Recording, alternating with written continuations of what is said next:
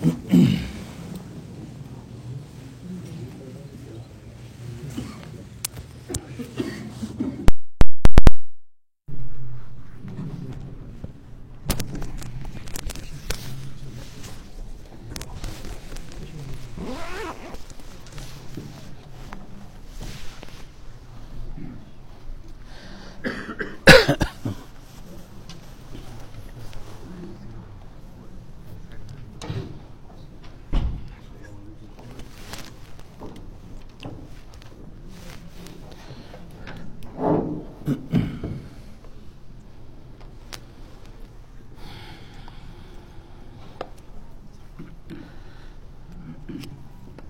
السلام علیکم ورحمۃ اللہ وبرکاتہ۔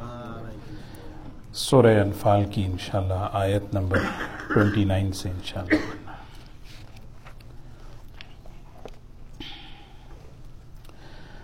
اعوذ باللہ من الشیطان الرجیم۔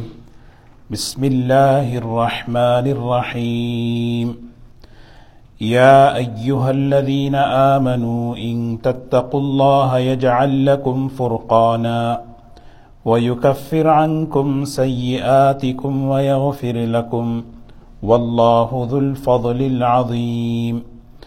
وإذ يمكر بك الذين كفروا ليثبتوك أو يقتلوك أو يخرجوك. ويمكرون ويمكر الله.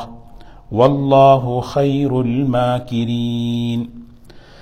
وإذا تتلى عليهم آياتنا قالوا قد سمعنا لو نشاء لقلنا مثل هذا إن هذا إلا أساطير الأولين وإذ قالوا اللهم إن كان هذا هو الحق من عندك فأمطر فأمطر علينا حجارة من السماء أو بعذاب أليم.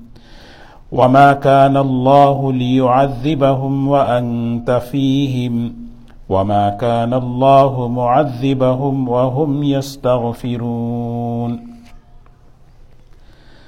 وما لهم ألا يعذبهم الله وهم يصدون عن المسجد الحرام وما كانوا أولياءه إن أولياؤه إلا المتقون ولكن أكثرهم لا يعلمون وما كان صلاتهم عند البيت إلا مكاء وتصديه فذوقوا العذاب بما كنتم تكفرون. إن الذين كفروا ينفقون أموالهم ليصدوا عن سبيل الله فسينفقونها ثم تكون عليهم حسرة ثم يغلبون. والذين كفروا إلى جهنم يحشرون. ليميز الله الخبيث من الطيب ويجعل الخبيث بعضه على بعض فيركمه جميعا فيركمه جميعا فيجعله في جهنم. أولئك هم الخاسرون. قل للذين كفروا إن ينتهوا يغفر لهم ما قد سلف. وَإِن يَعُودُوا فَقَدْ مَدَتْ سُنَّةُ الْأَوَّلِينَ صدق اللہ سورہ انفال کی آیات ہیں اور غزوہ بدر کا واقعہ گزشتہ آیتوں میں اللہ تعالیٰ نے بیان فرمایا۔ اور اللہ تعالیٰ ہمیں یہ سبق دینا چاہ رہے ہیں کہ اللہ کی جو نصرت ہے، اللہ کی جو مدد ہے، اس کو ہمیں اپنے ساتھ لینا ہے، اپنے ہر کام میں۔ کیسے لیں؟ اس کا ایک عملی اور پریکٹیکلی جو چیز تھی وہ غزوہ بدر۔ اور غزوہ بدر میں کیسے اللہ کی مدد آئی، اس کے اصول بیان کر رہے۔ گزشتہ گزشتہ درس میں چار اصول ہم نے پڑھے۔ یہ چار اصول ہیں جس پر اللہ کی مدد آئی۔ اب آگے آگے کی آیت میں پانچواں اصول ہے۔ آج جو پہلی آیت ہم پڑھ رہے ہیں، جیسے گزشتہ ہم نے پڑھا کہ، اے ایمان والو، اگر تمہارا مقابلہ اگر ہو جائے، دشمنوں سے کبھی تمنا نہیں کرنا ہے کہ ہمارا مقابلہ دشمن سے ہو۔ کبھی بھی اللہ تعالیٰ سے عافیت مانگنا ہے۔ لیکن اگر ہو جائے تو جمے رہو۔ یہ سب سے پہلی بات، پیٹ نہ بتاؤ، یہ سب سے پہلا اصول۔ دوسری بات فرمائی عطیع اللہ و رسول اللہ کی اطاعت، اللہ کے رسول صلی اللہ علیہ وسلم کی اطاعت۔ یہ دو چیزیں۔ تیسرا اصول، یا ایوہ الذین آمنوا استجیبوا للہ وللرسول اذا دعاکم لما یحییکم۔ اے ایمان والو، اللہ اور اس کے رسول صلی اللہ علیہ وسلم جب کسی چیز کی طرف تمہیں بلائیں اس کا جواب دو یعنی لبیک کہو، کیونکہ اس میں تمہاری حیات ہے، زندگی ہے، اور اصل زندگی آخرت کی اسی سے ہے۔ اور چوتھی بات، اے ایمان والو، اللہ اور اس کے رسول صلی اللہ علیہ وسلم کے معاملے میں خیانت مت کرو۔ خیانت سے کیا ہوتا ہے؟ اللہ کی مددیں اٹھ جاتی ہیں۔ جب بندہ اللہ تعالیٰ کے بندوں کے حق کو ضائع کرتا ہے تو اللہ تعالیٰ کی مدد ہٹ جاتی ہے۔ تو آج پانچویں بات اللہ تعالیٰ فرما رہے ہیں۔ تو گویا غزوہ بدر کا واقعہ بیان کرنے کے بعد اللہ تعالیٰ ہمیں بتا رہے ہیں کہ اللہ کی نصرت اپنی زندگیوں کے کاموں میں کیسے ہمیں شامل کرنا ہے۔ پانچویں جو یعنی پانچواں جو اصول ہے، پانچویں جو ترتیب ہے، وہ کیا ہے؟ اے ایمان والو ان تتق اللہ، اگر تم اللہ کا ڈر اپنے اندر پیدا کرو۔ یہ اصل چیز ہے۔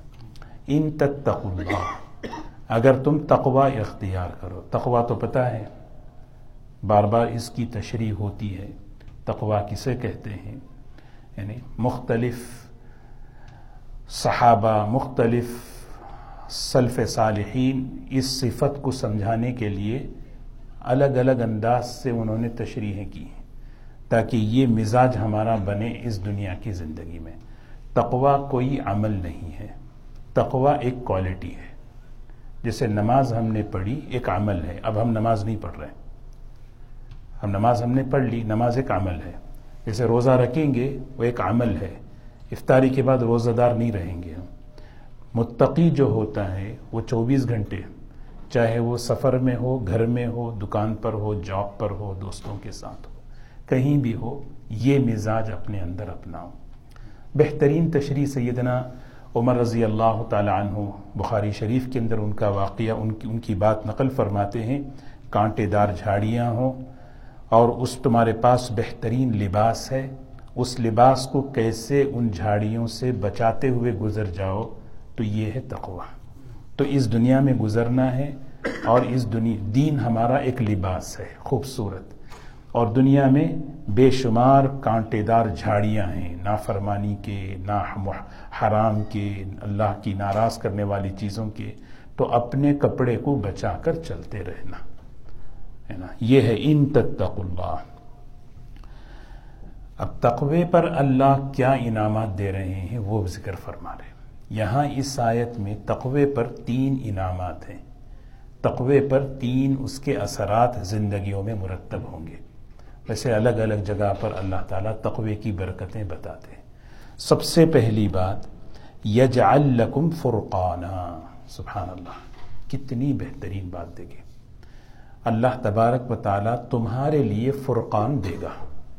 یجعل لکم تمہارے لیے تقوی سے تمہیں فرقان ملے گا۔ اب فرقان کسے کہتے ہیں؟ فرقان کی تین باتیں ہیں۔ فرقان کہتے ہیں فرق کرنے والی چیز۔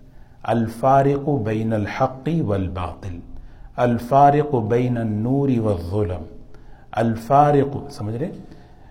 اندھیرے اور روشنی میں فرق کرنے والی چیز۔ حق اور باطل کے درمیان فرق کرنے والی چیز۔ اللہ تبارک و تعالیٰ تقوی کا، ہدایت کا ایک نور خاص دیں گے۔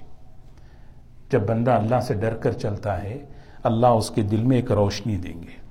ایک نور ڈالیں گے۔ اس نور سے حق سمجھ میں آئے گا، باطل سمجھ میں آئے گا۔ حق سمجھ میں آئے گا، بھئی یہ حق ہے، یہ غلط ہے، یہ اللہ کو راضی کرنے والی چیز ہے، یہ اللہ کو ناراض کرنے والی چیز ہے۔ آدمی پریشان ہے۔ اس وقت سب سے بڑا جو مسئلہ ہے، آدمی ماحول ایسا بنا ہوا ہے، آدمی کنفیوز ہے کہ میں کس کی مانوں، کس کی سنوں، کیا بولوں، کیا کروں۔ دین کے معاملے میں، دنیا کے معاملے میں قدم اٹھاتا ہوں تو ناکامی، کوئی ڈسیشن لیتا ہوں تو پریشانی۔ سمجھ میں نہیں آتی، سمجھ میں نہیں آ رہا، کیا کروں؟ تو ایک نور اللہ اسے دیں گے، اس نور سے وہ فیصلہ لے گا، قوت فیصلہ اسے ہوگا۔ اسی لیے حدیث میں آتا ہے، مشورہ اس سے کرو جو سب سے زیادہ اللہ سے ڈرتا ہے۔ کیونکہ جب وہ رائے دیتا ہے، اس رائے میں وہ نور ہوتا ہے۔ سمجھ رہے تو سمجھ یہ سب سے بڑا تقوی کا کتنا بڑا انعام دیکھیں، یجعل لکم فرقانا۔ یعنی مطلب یہ ہے کہ ایک آدمی کو تقوی اگر نہیں ہے، تو وہ کیا ہے؟ اندھیرے میں جو ہے نا، کیا ہے؟ زندگی گزار رہا ہے۔ ہاں لکڑی کو سانپ سمجھ کے پکڑ لیا۔ یعنی کیا مطلب؟ اچھی چیز، گناہ کو اچھی چیز سمجھ کے پکڑ لیا۔ تقوی نہیں ہونے کا معنی گناہ ہے۔ اور گناہ کی سب سے بڑی خاصیت کیا ہے؟ عقل بدل جاتی ہے اس کی۔ اور یہ جو دور ہے، یہ دور فہم کے بگڑنے کا فتنہ ہے۔ آج ہمارے، ہماری نسلوں کا جو سب سے بڑا مسئلہ ہے، فہم انڈرسٹینڈنگ جو چیز ہے دین کی، وہ بگڑ گئی ہے۔ بگڑ رہی ہے۔ سمجھ نہیں آ رہی ان کو کہ بھئی یہ بھی کرنے کی چیز ہے، یہ بھی دین ہے، یہ بھی کرنا ہے۔ یہ سب سے تقوی جب آدمی تقوی سے محروم ہوتا ہے، اس کا سب سے بڑا نقصان اس میں کیا بتا رہے ہیں دیکھو، اس کا دل، اس کی زندگی اندھیرے میں رہتی ہے۔ ڈسیشن لے رہے ہیں کیا پڑھنا، کیا نہیں پڑھنا۔ ڈسیشن لے رہے ہیں کہاں پڑھنا، کیا نہیں، کہاں نہیں پڑھنا۔ اور کیا پڑھنا، کیا نہیں پڑھنا، وہ ڈسیشن ایسا ہے کہ اس میں جو ہے اپنی، اپنا دین داؤ پہ لگ گیا۔ اپنا ایمان داؤ پہ لگ گیا۔ تو یہ چیز ہے نا، دیکھیں، تقوی پر اللہ کیا دیتے ہیں؟ اور تقوی نہیں ہو تو کیا ہوگا؟ فسو فترا ایدن کشف الغبار افرسن تحت رجل کا ام حمار؟ جسے عربی شاعر کہتا ہے، ایک آدمی بیٹھ گیا ہے سواری پہ۔ ہاں خوب دھول ہے، نظر نہیں آ رہا۔ جب وہ دھول ہٹے گی تو اسے پتا چلے گا، میں گھوڑے پہ بیٹھا ہوں یا گدے پہ بیٹھا ہوں۔ بیٹھا ہے گدے پہ، سمجھ رہا ہے گھوڑے پہ بیٹھا ہوں۔ اسی کو شاعر کہتا ہے، تو مطلب یہ ہے کہ جب آدمی کسی چیز میں ہاتھ ڈالتا ہے، کسی چیز بولتا ہے سب یوں سمجھیے، قوت فیصلہ، فہم اس کی بدل جاتی ہے۔ ہاں، یہ ہے سب سے بڑی چیز۔ تو جیسے اللہ تبارک و تعالیٰ ظاہری روشنی ہمیں دیے ہیں، جس سے ہم فرق کرتے ہیں، بھئی یہاں یہ ہے، یہاں یہ ہے، یہ صحیح ہے، یہ غلط ہے، یہ چیز یہ ہے، یہ چیز یہ ہے۔ اللہ تبارک تعالیٰ تقوی کی برکت سے، نہیں بھائی، مجھے اللہ کو ناراض نہیں کرنا ہے۔ مجھے اللہ کی نافرمانی نہیں کرنا ہے۔ اس پر اللہ اسے وہ ایک خاص نور دیتے ہیں فرقانن مفسرین فرماتے ہیں، سب سے پہلی یہ تشریح فرقانن ای فارق بین الحق والباطل۔ اس دعا بھی ہے نا، اللہم ارین الحق حقا ورزقنا اتباعہ۔ یا اللہ، حق کھول کے ہمارے سامنے کر دے۔ تاکہ اس کے پیچھے چلو۔ اے اللہ، باطل کھول دیجیے ہمارے سامنے تاکہ اس سے میں بچوں۔ تو آدمی پریشان ہے اس دور میں کہ میں کیا کروں، سمجھ میں نہیں آ رہا ہے اس کو۔ اتنا، کیونکہ زندگی ایسی ہے کتنا آسان ہے، دیکھو۔ تقوی پر اللہ آسانیاں لا رہے يتق اللہ يجعل له من امره يسرا۔ اللہ اس کی رہبری کر رہے ہیں، اللہ اسے گائیڈ کرتے ہیں۔ واقعیتن کا واقعیت الولید۔ ولید کہتے ہیں چھوٹا آد بچہ جو ہے نا، ماں اس کے جیسے انگلی پکڑ کے لے کے چلتی ہے، اللہ اس کی رہبری کرتے ہیں۔ وَمَن يُؤْمِن بِاللَّهِ يَهْدِي قَلْبَهُ، جس کے دل میں یہ نور آ جاتا ہے یہدی قلبہ اللہ اس کے دل میں رہبری کرتے ہیں۔ میرے بندے، یہ کر، یہ ڈیسیشن لے، یہ سوچ، یہ بول، یہ کر یہ کر۔ اور تقوی سے محروم ہو جائیں، پھر جو ہے نا، آدمی جو ہے نا، تقوی تقوی سے محروم ہونے کا مطلب اس پر نفس غالب ہو گیا۔ نفسیات و نفسانیت غالب آ گئی۔ اب اس کے جو ڈسیشن ہیں، اس کی جو سوچ ہے، اس میں اس کے خواہشات، اس کی سوچ، اس کی عقل غالب ہو گئی۔ آدمی کو اپنی، یہی تو فتنہ ہے اس زمانے کا۔ ہے تمہر رضی اللہ تعالی عنہ واقعہ مشہور ہے کہ ایک مرتبہ بیٹھے ہوئے حضور صلی اللہ علیہ وسلم کے ساتھ۔ یا رسول اللہ صلی اللہ علیہ وسلم، عجیب دور تھا۔ کیسی جاہلیت کا دور کہ ہم جو ہے گھروں میں کھجور کا مربع بنا کر اس کی جو ہے نا، اس کے بت بنا کر کھجور کی پیسٹ ہے نا، مربع بنا کر اس کے بت بنا کر اس کی پوجا کرتے تھے۔ اور میں چھوٹا تھا، میں جو ہے نا، بھوک لگتی تو کبھی اس کا پیر توڑ کے کھا لیتا، کبھی اس کی جو ہے، اس کے ہاتھ توڑ کے کھا لیتا۔ پھر مجھے میرے باپ خطاب کا غصہ یاد آتا۔ ارے میرے ابا کیا کریں گے؟ ڈر جاتا میں۔ حضور صلی اللہ علیہ وسلم نے پوچھا، عمر، اتنی بھی عقل نہیں تھی تمہیں کہ کھانے والی چیز خدا ہو سکتی ہے؟ جس کو تم کھا رہے ہو، خدا کیسے ہو سکتی ہے؟ تو حضرت عمر رضی اللہ عنہ نے فرمایا، عقل تھی لیکن اس میں وہ نور نہیں تھا۔ یہ ہے اصل چیز۔ عقل تھی، یہی چیز اس زمانے کا سب سے بڑا پرابلم ہے۔ اس عقل کو ماننا ہے نور سے۔ پھر وہ جب وہ نور اس عقل پر چڑھتی ہے تو پھر نور اعلی نور ہے۔ اگر اس عقل پر نور نہیں چڑھی نا، تو پھر وہی سورہ نور کی وایت ہے وہ کسرا بم آتی یہ سب ہو دور سے آدمی کو پانی نظر آتا ہے صحرا میں۔ حتیٰ اذا جاءه لم يجده شيئا جب وہ قریب پہنچتا ہے، کچھ بھی نہیں۔ تو آدمی کو اپنی سوچ پر، اپنی اس پر، اسی لیے دوستو دیکھیں کتنی بڑی چیز ہے تقوی۔ میں جیسے گزشتہ بھی عرض کیا، قرآن پاک میں پانچ سو جگہ سے زیادہ اللہ تقوی کی بات کر رہے ہیں۔ تقوی تقوی تقوی۔ کہ آدمی، کیونکہ تقوی کے خلاف کا مطلب گناہ ہے۔ گناہ کی سب سے بڑی مصیبت، سب سے بڑی نحوست کیا ہے معلوم؟ عقل پر پردہ پڑ جاتا ہے۔ ہاں۔ تو پھر فرمایا، اے ایمان والو، جب تم اللہ، ان تتق اللہ اگر تم اللہ سے ڈرتے رہو، اگر تم اللہ سے ڈر کر چلو، مجھے میرا اللہ ناراض نہیں ہونا۔ اور یہ بات پہلے تقوی والوں سے گناہ ہوتے ہیں، بڑے بڑے گناہ ہوتے ہیں۔ تقوی والوں سے گناہ کتنے بڑے ہوتے ہیں؟ فحش بھی ہو جاتا ہے ان سے۔ لیکن متقی کا مزاج یہ ہے، گناہ ہوتے ہی رو دھو کر معافی مانگ لیتا ہے۔ تقوی کا مطلب یہ نہیں کہ گناہ پروف نہیں ہے وہ، گناہ بڑے سے بڑے ہو جاتے ہیں اس سے۔ تو یہاں پر فرمایا، یا کیا ملے گا؟ لکم فرقانا، اللہ تمہیں قوت فرقان تمہیں دے گا۔ یہ سب سے بڑی یہ یہ تفکیب دوسری بات دیکھیں، یجعل لکم فرقانا، فرقان یوم الفرقان۔ بدر کو کیا کہا قرآن میں؟ یوم الفرقان ہے۔ حق پر باطل یعنی فیصلے کی جنگ تھی وہ۔ فیصلے کی جنگ، نتیجے کی جنگ، نتیجے کی جنگ۔ یہاں یہ بات بتا رہے اگر تم تقوی اختیار کرو گے، ہمیشہ زندگی میں ہر معاملے میں نتیجہ تمہارا ہوگا۔ کامیابی تمہاری ہوگی، معاملہ تمہارے ہاتھ میں ہوگا، معاملہ تمہارے ہاتھ میں ہوگا۔ یہ دوسری، تیسرا یعنی یہ قرآن پاک کا جو لفظ ہے نا، سمندر لیے ہوئے۔ یعنی میں صرف ذہن میں تین باتیں رکھ کے بتا رہا ہوں میں۔ اور تیسری چیز یہ فرقان اللہ تبارک و تعالی تقوی کی برکت سے تمہیں شان امتیازی عطا کرے گا۔ شان امتیازی، فرقان فرقان کہتے ہیں بالکل واضح، بالکل کیا ہے؟ کیا مطلب؟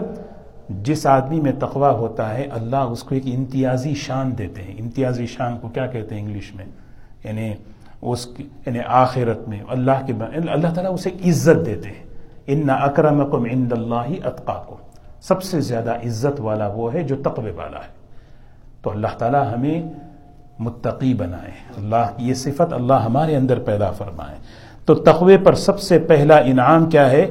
اللہ تقوی کا نور دیں گے، جس نور سے درست فیصلے، درست ڈسیشن قوت فیصلہ، صحیح سوچ، صحیح فہم اللہ دیں گے۔ اور دوسری چیز یہ جا فرقان، اللہ تبارک و تعالی تمہیں شان امتیازی عطا فرمائیں گے۔ یجعل لکم فرقان، اللہ تعالیٰ تمہیں ہر معاملے میں تمہیں کامیاب کریں گے۔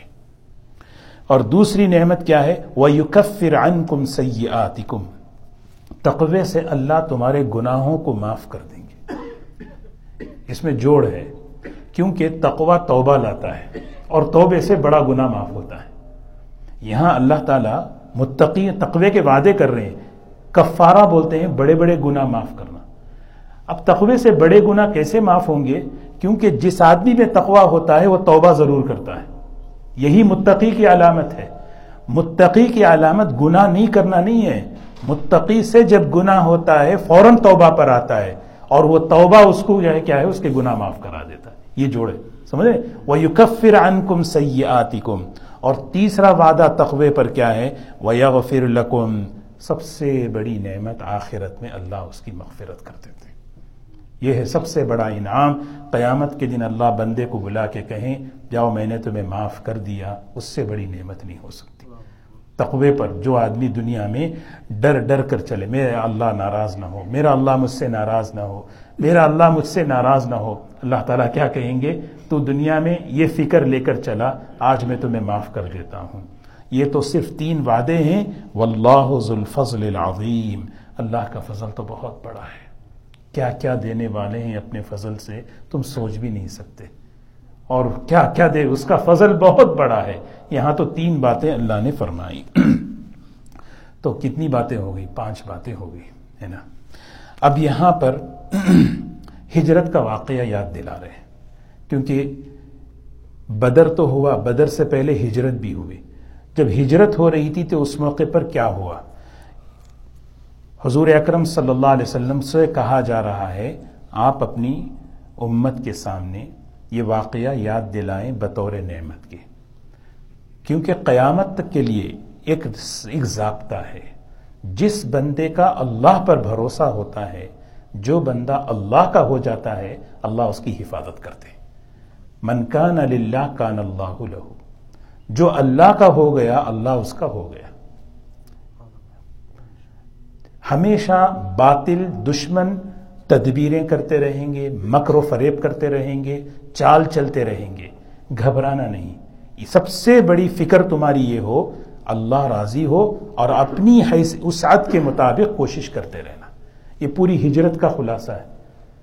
جب حضور اکرم صلی اللہ علیہ وسلم اللہ تعالیٰ کی طرف سے آپ کو یہ حکم ہوا کہ آپ نکلی یہاں سے۔ کہاں پر؟ مشہور واقعہ ہے، مدینے والے آئے، آپ کو دعوت دی، آپ ہمارے پاس چلیں۔ آپ نے فرمایا، اگلے سال آؤں گا۔ پھر اگلے سال اور زیادہ آئے، بیعت کی، بیعت عقبہ میں۔ پھر آپ کو جب دعوت دی، تو حضور، اس سے پہلے صحابہ جو ہے، چلنا شروع کر دیا۔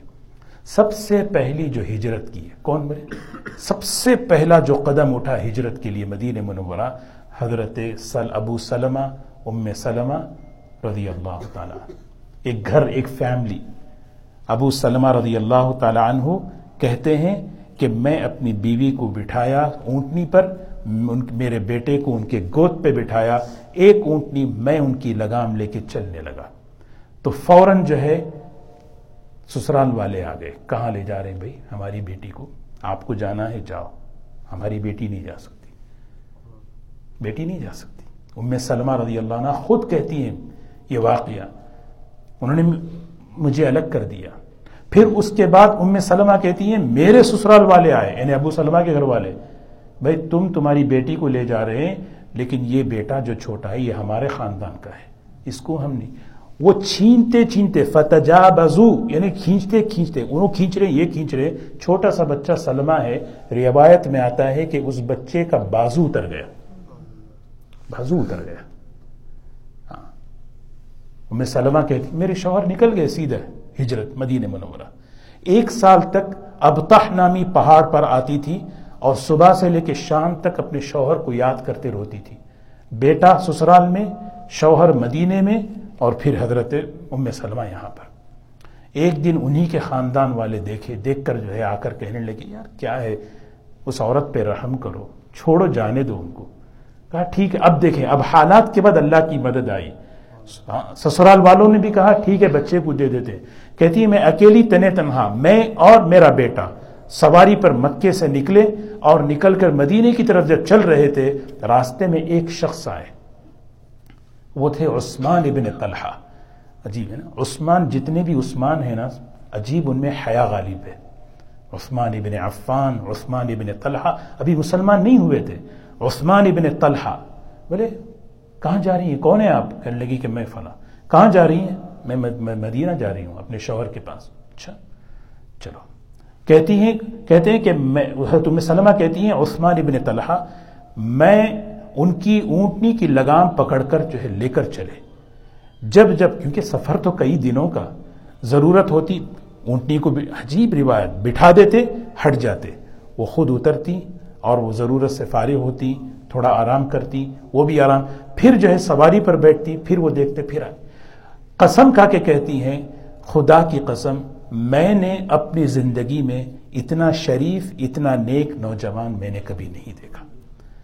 یہ پورے عرصے میں عثمان بن طلحہ ابھی مشرق ہیں، کیونکہ وہ تو فتح مکہ کے بعد حضرت خالد بن ولید، عامر بن عاص اور عثمان بن طلحہ تینوں مل کے ایمان لائے۔ یہ کہتی ہے کہ میں نے اتنا شریف نیک نوجوان میں نے نہیں دیکھا۔ یس قبا کے پاس پہنچ کر کہنے لگے، اللہ تمہیں برکت دے، یہ تمہارے شوہر کا شہر ہے، یہ چلے جاؤ۔ یہ بول کر وہ مکہ واپس لڑ گئے۔ کیسے انہیں مطلب دیکھیں، حضرت یہ گھرانہ سب سے پہلے ہجرت، پھر حضرت سہیب، پھر حضرت بچے، سب جوان، سب کر رہے ہیں ہجرت۔ لیکن جب حضور صلی اللہ علیہ وسلم کی کی ترتیب بنی ہجرت کی تو اس سے پہلے مشرقین مکہ جو ہے سوچنے لگے۔ دار الندوہ ایک علاقہ، وہاں بیٹھ کر پلاننگ کر رہے ہیں۔ پلاننگ کر رہے ہیں۔ کیا کرے؟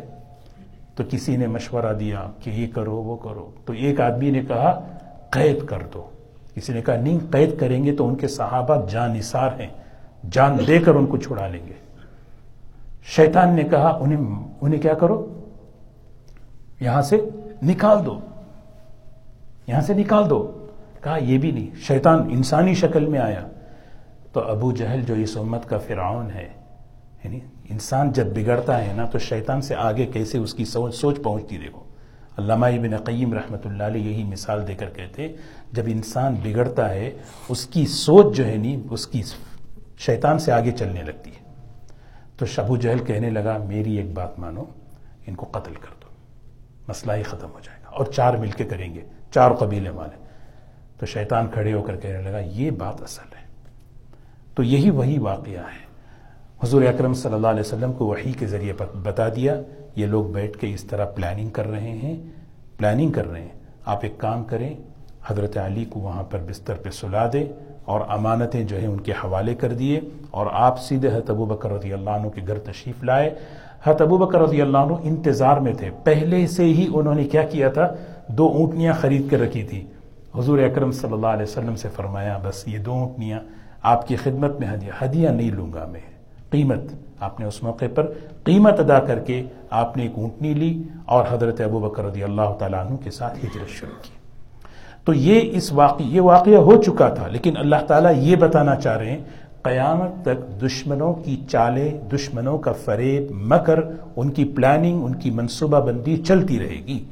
لیکن اللہ جیسے حضور اکرم صلی اللہ علیہ وسلم کو اور اللہ تعالیٰ صحابہ اکرام کو، ایمان والوں کو جیسے اللہ اس ہلاکت کے نقشے میں کیسی حفاظت اللہ نے کی ہے، جو بندہ اللہ کا ہو جاتا ہے، اللہ اس کی حفاظت کرتے رہتے۔ کیوں؟ واللہ خیر الماکرین۔ واللہ خیر الماکرین۔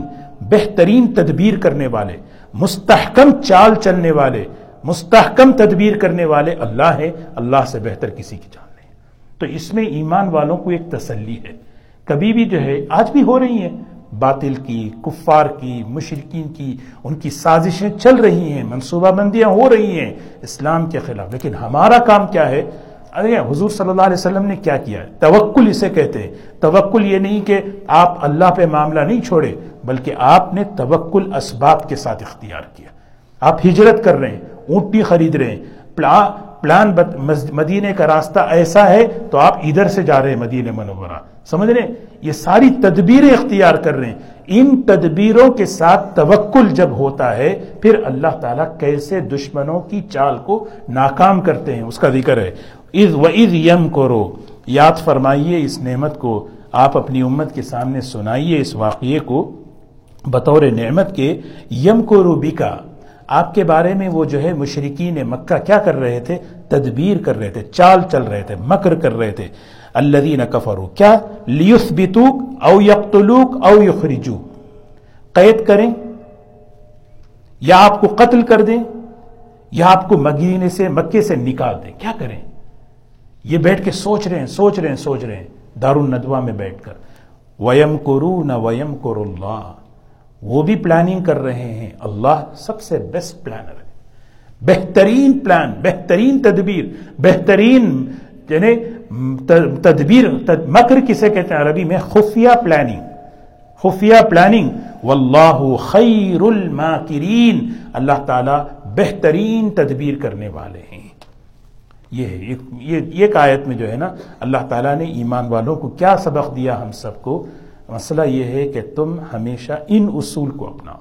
اطاعت. تقوا اللہ کی فرما برداری۔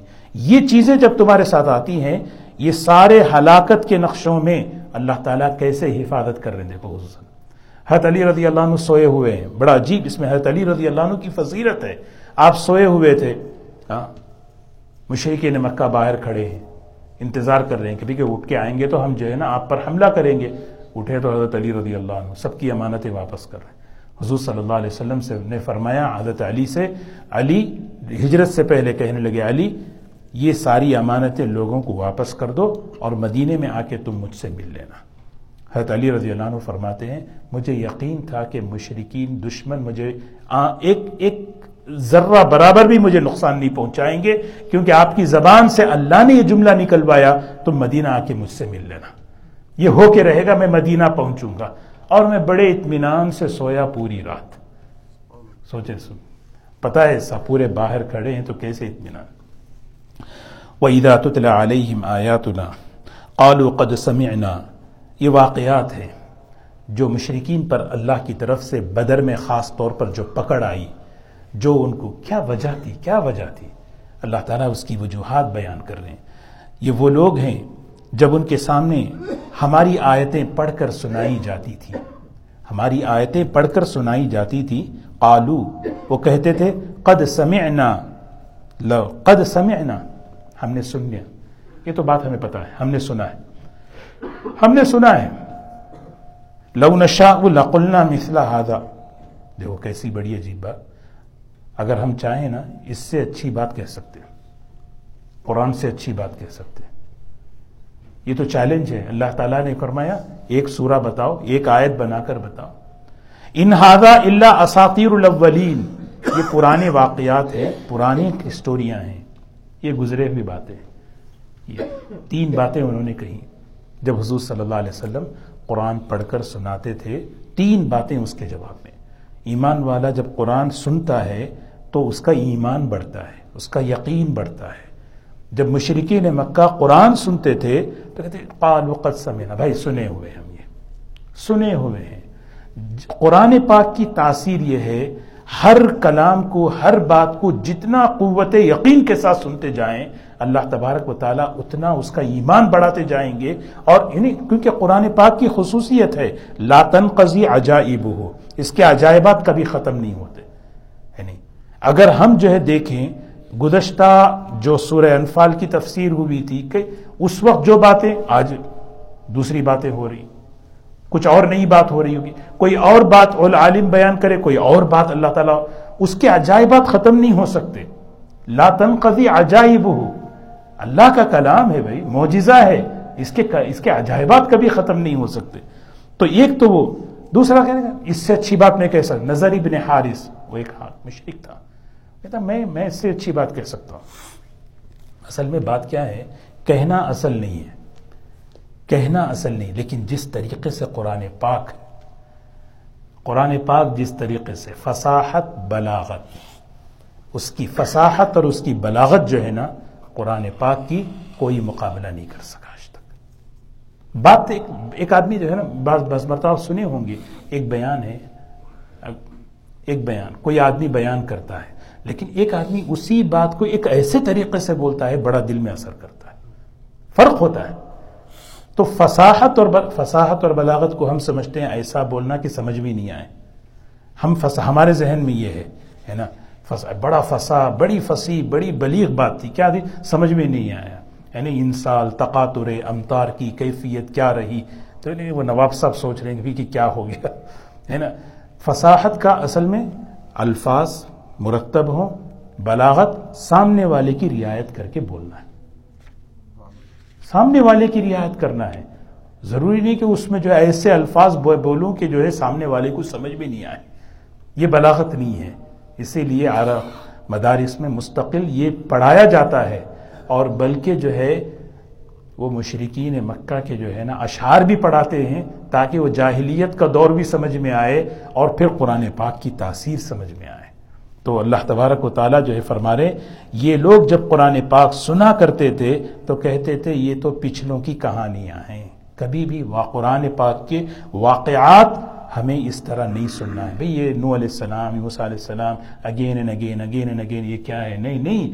تو عبرت الالباب مولانا الیاس صاحب رحمۃ اللہ علیہ فرماتے تھے، ہمارے بیانوں میں آج کل نبیوں کے واقعات اور صحابہ کے واقعات بہت کم ہو چکے ہیں۔ جس کی وجہ سے اس کے اثرات بالکل ہمارے زندگیوں سے نکلتے جا رہے ہیں۔ پہلے زمانے میں سے بہت اہتمام تھا نبیوں کے واقعات، صحابہ کے واقعات، اس کا اہتمام ہونا چاہیے۔ وَإِذْ قَالُوا اللَّهُمَّ إِن كَانَ هَذَا هُوَ الْحَقَّ مِنْ عِنْدِكَ فَأَمْطِرْ عَلَيْنَا حِجَارَةً مِنَ السَّمَاءِ وَئْتِنَا بِعَذَابٍ أَلِيمٍ۔ یہ بات گزشتہ بھی آپ کے سامنے عرض کی گئی۔ بدر میں نکلنے سے پہلے بیت اللہ کا پردہ پکڑ کے کانفیڈنس دے کے مشرقین کو ہم بہت سچ ہیں۔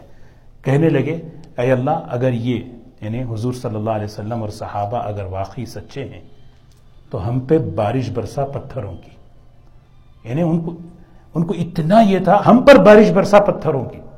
ابھی اتنا بھی عذاب علیم، یا دردناک عذاب ہم پر لا۔ یہ بول کر جو ہے بدر میں نکلے۔ تو اللہ تعالیٰ نے اس کا جواب دیا۔ تھوڑا سا جو ہے بدر میں اس کا مزہ چکائے لیکن کیوں عذاب نہیں آیا؟ تم جو مانگتے ہو عذاب، پتھروں کی بارش برسا دے۔ کیوں نہیں آ رہا ہے؟ کیونکہ جس جگہ تم ہو، دو امان تمہارے پاس ہے امان سمجھتے؟ سیف۔ تمہارے پاس دو امان ہیں۔ کہ جب تک یہ دو امان رہیں گے، اللہ کی طرف سے عمومی عذاب نہیں آ سکتا۔ اور قیامت تک کے لیے اصول ہے۔ وہ دو امان کیا ہیں؟ وہ دو امان اس آیت میں، اگلی آیت میں بتا رہے ہیں۔ وَمَا كَانَ اللَّهُ لِيُعَذِّبَهُمْ وَأَنْتَ فِيهِمْ۔ نبی جی جب تک آپ ان میں موجود رہیں، ان کو ہم عذاب نہیں دیں گے۔ حضور صلی اللہ علیہ وسلم ایک امان ہے اور یہی وجہ ہے، یہ امت قیامت تک عمومی عذاب سے ہلاک نہیں ہوگی، کیونکہ حضور صلی اللہ علیہ وسلم کی برکت ہے۔ اکا دکا کہیں عذاب آتے رہیں گے، لیکن حضور صلی اللہ علیہ وسلم امان ہے امان۔ اور دوسرا امان کیا ہے؟ وما کان اللہ معذبہم اللہ ان مشرقین کو عذاب نہیں دے دے گا، اس لیے کہ وہ مستغفرون۔ وہ استغفار کرتے ہیں۔ مشرقین ہیں لیکن پھر بھی استغفار کرتے تھے۔ مشرق جب استغفار کرتا ہے، اللہ اس کی استغفار کی وجہ سے عذاب نہیں دے رہا۔ تو سوچے ایک ایمان والا استغفار کرے تو اللہ اس پہ کیا نہیں دے گا؟ وما کان اللہ معذبہم یہ کیا کیوں استغفار کرتے تھے؟ طواف کرتے ہوئے کہتے تھے، غفرانک غفرانک غفرانک. اے اللہ، ہم آپ سے مغفرت مانگتے ہیں۔ ہم آپ سے مغ... شرک تھا، سب کچھ تھا، لیکن اللہ سے غفرانک، غفران۔ فرمانے، یہ جو تم مغفرت مانگ رہے ہو نا، مغفرت، اس مغفرت کی وجہ سے ہم دنیا میں تمہیں پکڑ نہیں کر رہے۔ حضور اکرم صلی اللہ علیہ وسلم جب تک وہاں تھے، آپ پر، اب ان پر عذاب نہیں آیا۔ اسی لیے ہمیں اپنی زندگیوں میں استغفار بہت رکھنا چاہیے۔ تقوا اور استغفار۔ دیکھیے، آج کا جو سبق ہے تقوا اور استغفار۔ یہ دو جو ہے بڑی اہم چیزیں جتنے وعدے تقوی پر ہیں، اتنے وعدے اللہ کی طرف سے استغفار پر بھی ہیں۔ وما لهم الا يعذبهم الله، وهم يصدون عن المسجد الحرام۔ وما كانوا اولياء ان اولياؤه الا المتقون ولكن اكثرهم لا يعلمون۔ اللہ تعالیٰ فرما رہے ہم انہیں عذاب کیوں نہ دیں؟ سارے عذاب آنے کے ریزن ان میں پائے جاتے ہیں۔ کیوں عذاب نہیں دیں ہم؟ ہاں ہم، حالانکہ وہم یصدون عن المسجد الحرام۔ یہ لوگ اللہ کے گھر سے لوگوں کو روک رہے اللہ کے گھر سے مسجد سے لوگوں کو روکنا بہت بڑا گناہ ہے۔ یہ مشرقین مکہ لوگوں کو مسجد حرام سے روکتے تھے۔ ہمارا کوئی بول، ہمارا کوئی عمل ایسا نہ ہو کہ لوگوں کو مسجد سے روک یسدون عن المسجد الحرام۔ اور پھر اللہ تعالیٰ فرمانے، وما کانو اولیاء یہ مشرقین مکہ اللہ کے گھر کے جو ہے متولی نہیں ہیں۔ ذمہ دار نہیں ہیں۔ یہ ولی، یہ متولی نہیں ہے ان اولیاء الا المتقون۔ جانتے ہو اس مسجد حرام کے متولی کون ہے تقوی والے تقوی والے مفتی شفیع صاحب رحمۃ اللہ علیہ یہاں پر اس آیت کی نقطے میں لکھتے ہیں، مسجد کے جو متولی ذمہ دار ہوتے ہیں، تقوی والے، پرہیزگار۔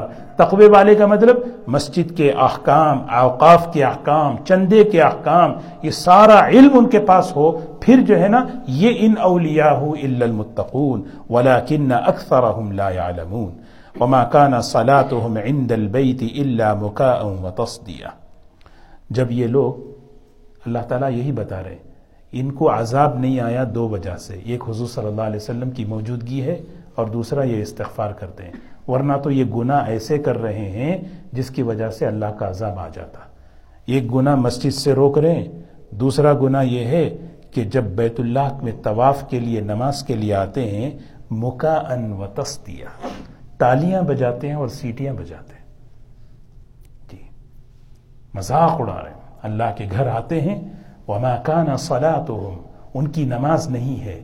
الا مکاء و تسدیہ تالیاں بجانا اور سیٹیاں بجانا۔ بیت اللہ کے گھر میں شور شرابہ۔ فضوق العذاب بما کنتم تکفرون اللہ تعالیٰ فرما رہے ہیں۔ دنیا میں تو اللہ انہیں چھوڑا، لیکن آخرت میں ان سے کہا جائے گا، ان کی ناشکری اور کفر کی وجہ سے انہیں عذاب چکھایا جائے گا۔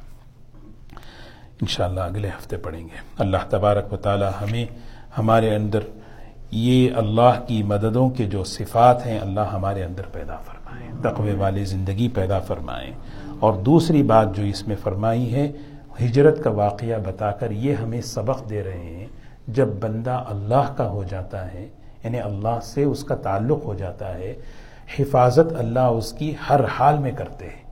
دشمنوں کی مکر، کیسے دیکھیں نا پورا پورا ہجرت کا واقعہ ذہن میں رکھے سب سے کمزور مخلوق مکڑی کا جالا۔ اس مکڑی کے کمزور مخلوق سے اللہ سب سے بڑے مقدس، افضل انسان نبی کریم صلی اللہ علیہ وسلم۔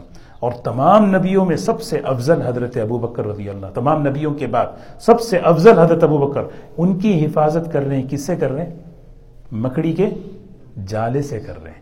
اللہ اپنی قدرت بتا رہے ہیں، دیکھو۔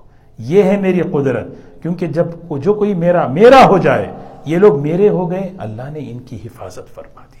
ہاں۔ اور پھر مشرقین مکہ کے جو ہے نا، ان کے جو ہے حرکتیں بیان فرمائی کہ بھائی کہ یقین کی حرکتیں کیا تھیں جس کی وجہ سے اللہ تعالیٰ نے بدر میں ان کو شکست دی۔ اللہ تعالیٰ ہم سب کو عمل کی توفیق نصیب فرمائے۔ سبحان اللہ بحمدہ، سبحانک اللہم بحمدک نشهد أن لا إله إلا أنت نستغفرك ونتوب إليك اللهم صل على سيدنا محمد وعلى آل سيدنا محمد وبارك وسلم اللهم نور قلوبنا بالقرآن وزين أخلاقنا بالقرآن ونجنا من النار بالقرآن وأدخلنا الجنة بالقرآن. اے اللہ اے اللہ، ہمارے گناہوں کو معاف فرما، ہمارے والدین کی، ہمارے اساتذہ کی، ہمارے بڑوں کی سب کی مغفرت فرما۔ اے اللہ، ہم سب کو اے اللہ تقوی والی، طہارت والی زندگی نصیب فرما۔ یا اللہ، ایمان کا نور، ہدایت کا نور ہمارے دلوں میں اتار دے۔ اے اللہ، ہماری رہبری فرما، ہر قسم کی عافیت عطا فرما۔ یا اللہ، امت میں جتنے بیمار ہیں، صحت اور عافیت عطا فرما، پریشانیوں کو دور فرما۔ اے اللہ، جہاں جہاں مسلمان پریشان حال ہیں غزہ میں، فلسطین میں، اے اللہ، دنیا کے مختلف حصوں میں انفرادی اجتماعی حالات ہیں، اللہ، اپنے کرم سے، اپنے فضل سے ان کی مدد فرما، نصرت فرما، عافیت کے حالات عطا فرما، عافیت کا ماحول پیدا فرما۔ ہم سب کو اپنے کرم سے اللہ تیرے دین کی طرف جوڑ دے۔ اپنی مدد، اپنی تائید، اپنی رضا، اپنی خوشنودی اے اللہ ہم سب پر شامل حال فرما۔ اپنا رحم، کرم ہم پر عطا فرما۔ اے اللہ ہر قسم کی عافیت نصیب فرما۔ حلال، پاکیزہ روزی نصیب فرما۔ ہماری دعا کو اپنے کرم سے قبول فرما۔ سبحان ربک رب العزت عما یصفون سلام